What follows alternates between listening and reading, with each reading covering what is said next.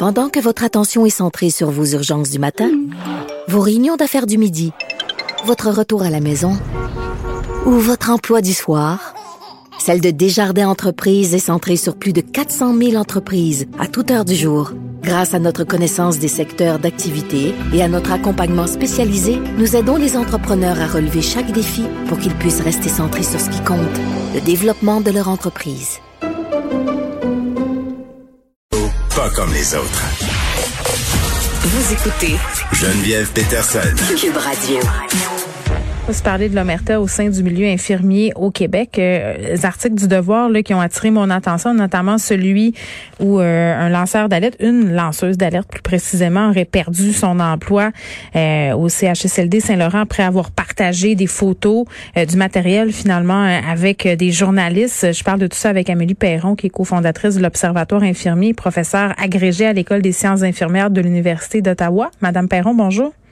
Oui, bonjour. Juste faire un petit rappel euh, de ce qui s'est passé. Là, je le disais un peu d'emblée, euh, une aide de service qui a été embauchée au CHSLD de Saint-Laurent euh, par l'entremise du programme Je contribue là, aurait été congédiée peu. Ben, elle a été congédiée. Ça c'est pas un aurait là, mais le aurait c'est plus. Elle a été elle aurait été congédiée dans la foulée d'une dénonciation qu'elle a fait au journal Le Devoir. Elle, elle, a dénoncé en quelque sorte les conditions de vie des résidents.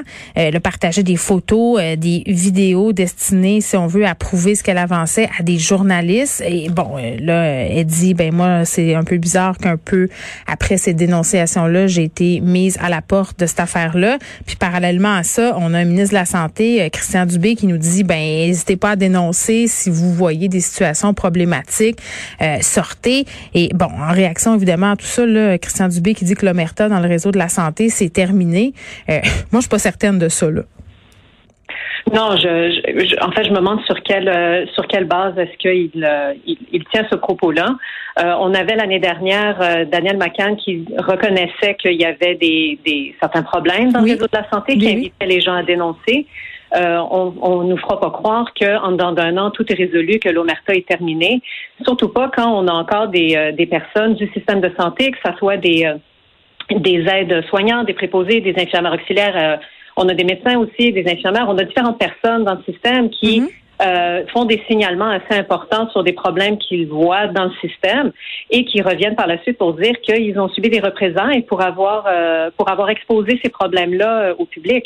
Donc, je ne sais pas sur quelle base le ministre Dubé affirme que l'omerta est terminé. C'est certainement pas l'expérience des, euh, des travailleurs de la santé. Ben, c'est pas parce qu'il le dit que c'est terminé, là, parce que euh, Marguerite Bleu a fait des affirmations semblables dans la foulée des CHSLD pour dire, écoutez, là, on va régler les problèmes, les problèmes vont être réglés. Jean-François Robert a fait la même chose en éducation, comme plusieurs fois dans différents dossiers. On dirait que le discours euh, du gouvernement semble assez déconnecté de la réalité du terrain. Ben, c'est comme ça que les, les gens du terrain euh, se sentent. Euh, et en fait, ça, ça, rajoute à leur expérience de pas se sentir écoutés. Euh, et que c'est comme un peu une, une, réalité alternative que certains élus décident de présenter. Mm. Leurs expériences sur le terrain sont tout autres. Bon, la dénonciation, quand même, Madame Perron, c'est l'un des premiers sujets là, à l'observatoire dont vous vous occupez. Qu'est-ce que vous constatez? Qu'est-ce qui arrive habituellement? Fait que les travaux de l'Observatoire, oui, c'est le premier sujet sur lequel on a décidé de se pencher. C'est toute la question de la dénonciation par le personnel infirmier euh, dans le réseau de la santé. On a commencé nos travaux dans le système de santé québécois, mais c'est pertinent aussi dans d'autres provinces. Euh, Ontario, Colombie-Britannique et tout ça. Et euh, on a, en fait, on a commencé avec, euh, de recenser les écrits sur le sujet, la recherche par le passé, qu'est-ce qu'elle dit à ce sujet-là. Hmm. Et ça nous donnait un peu une base à savoir euh, c'est quoi les éléments, euh, les dimensions importantes de la dénonciation, c'est quoi les, comment ça se passe, c'est quoi les conséquences? Et euh, on fait une étude auprès de personnes qui sont passées par ces expériences-là. Et ce qu'on remarque, c'est que les, les, expériences des personnes à qui on a parlé de vive voix à travers des entrevues mm-hmm. sont, euh, sont exactement les mêmes que ce que la ce qui est recensé là, dans, dans les écrits puis dans les euh, dans des rapports gouvernementaux, dans des études scientifiques. Mm. Euh, et puis c'est des expériences qui sont vraiment semblables. Il y a vraiment un pattern qu'on reconnaît chez les personnes qui passent à travers ces, ces expériences-là, des expériences qui, dans l'ensemble, sont sont déclenchées quand des personnes voient des problèmes à l'interne et veulent entreprennent des démarches pour résoudre ce problème-là. Donc, font des démarches auprès de leur, de leur gestionnaire, auprès de leur syndicat, des fois des euh, commissaires aux plaintes. Ils, ils essayent différentes démarches à l'intérieur. Et euh, ce que les personnes nous disent et ce qu'on retrouve aussi dans les écrits, c'est que souvent ces démarches-là ne mènent pas à une résolution. Les problèmes continuent euh, et donc les personnes commencent à envisager d'autres options pour euh, que ça, pour que le, leur, leur, signalement soit pris au sérieux et puis qu'il y ait une solution, une vraie bonne solution qui soit amenée. Mm. Et souvent, ces personnes-là vont subir des représailles pour euh, insister. Ben c'est ça, parce que bon, euh, vous l'avez vu, puis c'est un peu ce que raconte euh, Marianne Labelle, c'est que tout de suite après que les gens, en fait après le processus de plainte, si on veut plus officiel, souvent on leur donne d'autres tâches, d'autres responsabilités. C'est comme si on changeait un peu la nature de leurs emplois. Oui, ça arrive, euh, ça arrive fréquemment. Euh, où est-ce que des personnes vont euh, vont être identifiées comme bon ben tu sais t'es, comme un tu deviens un employé problématique ou est-ce que ou le bris de ben, confiance. c'est ce qu'on a évoqué dans le cas de Madame Labelle le fait d'avoir partagé des photos puis c'est là-dessus qu'on, s'accroche. J'ai l'impression de dire t'as, t'as violé la vie privée de nos patients t'as brisé le lien que t'avais avec ton employeur. Ça aussi ce sont des excuses. Faciles de maquiller ça pour des ressources humaines là, j'ai l'impression oui, puis, de, puis c'est pas difficile non plus d'évoquer le devoir de loyauté des employés pour justifier les, euh, les actions qui vont être entreprises par, par l'employeur.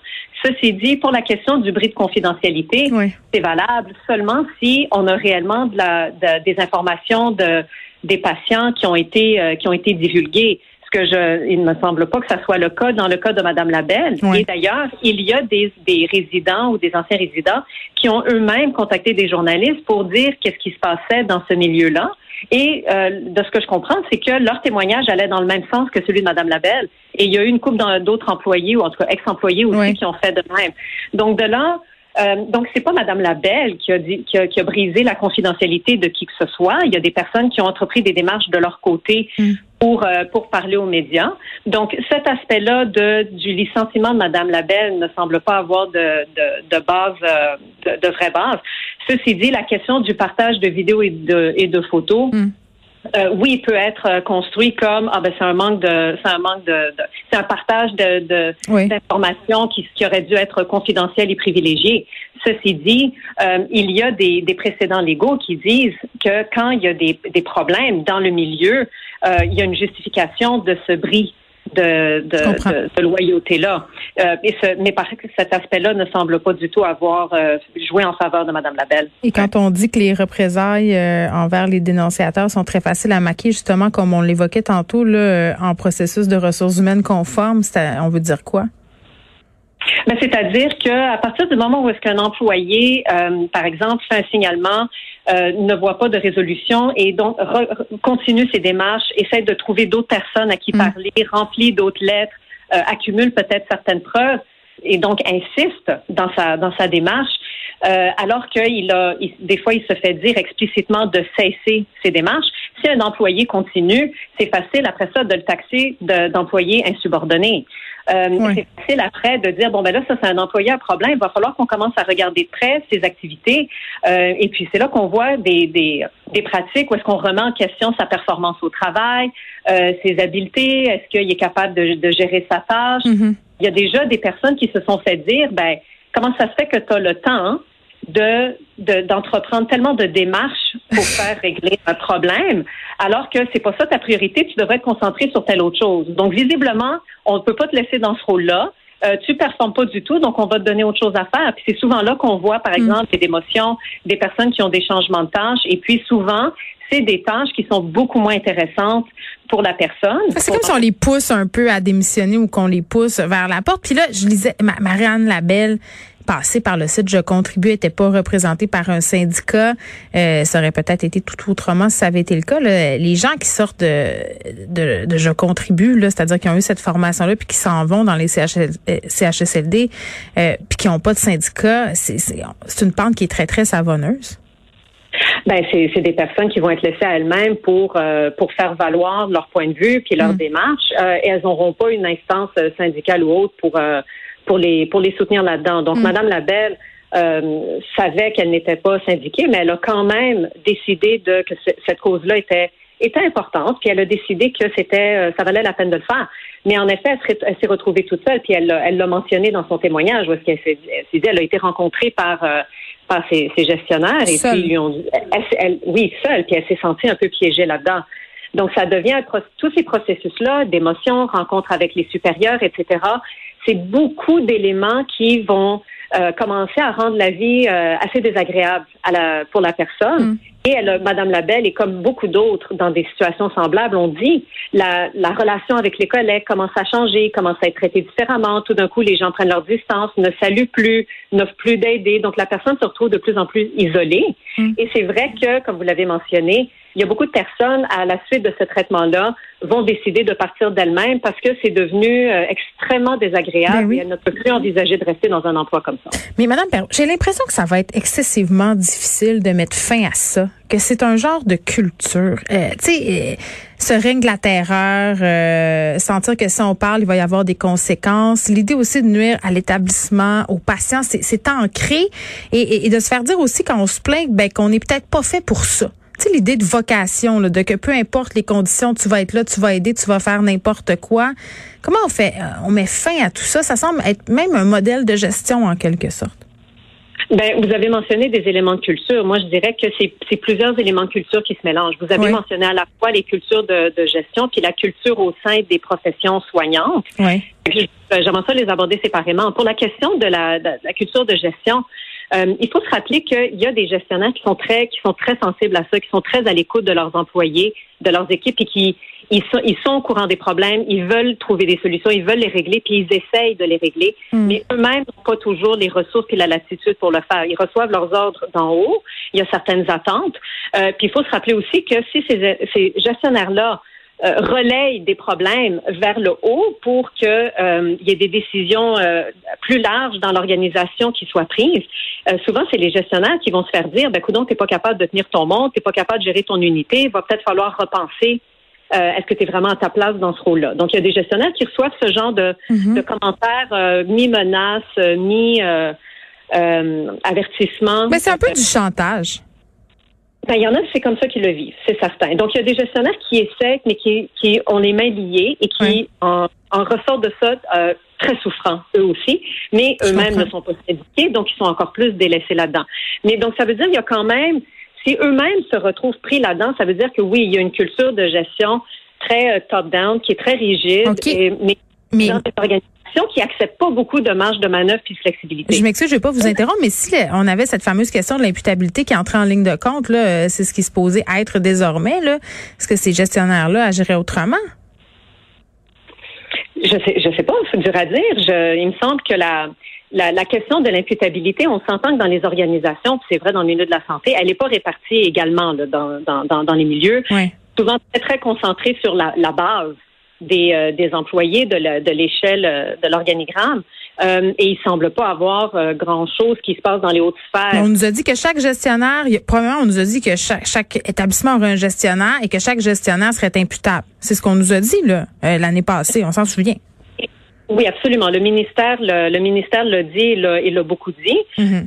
Ceci dit, comment cette imputabilité-là prend forme, à quoi ça ressemble, est-ce qu'elle a, est-ce qu'elle a vraiment eu lieu, dur à savoir. Il n'y a pas beaucoup de, il y a pas beaucoup de, de, transparence à ce niveau-là. Tout ce qu'on sait, c'est que on a juste les de ce qui se passe, on a juste les échos de bon ben qu'est-ce que euh, les porte-paroles du ministère ou bien de certains milieux vont dire et qu'est-ce que les, les, euh, les gens sur le terrain vivent et nous rapportent à travers leurs dénonciations, puis on voit des sons de cloche très euh, très différents. Hmm. Donc ça, il y a quelque chose qui se passe puis qui fait qui fait pas de sens.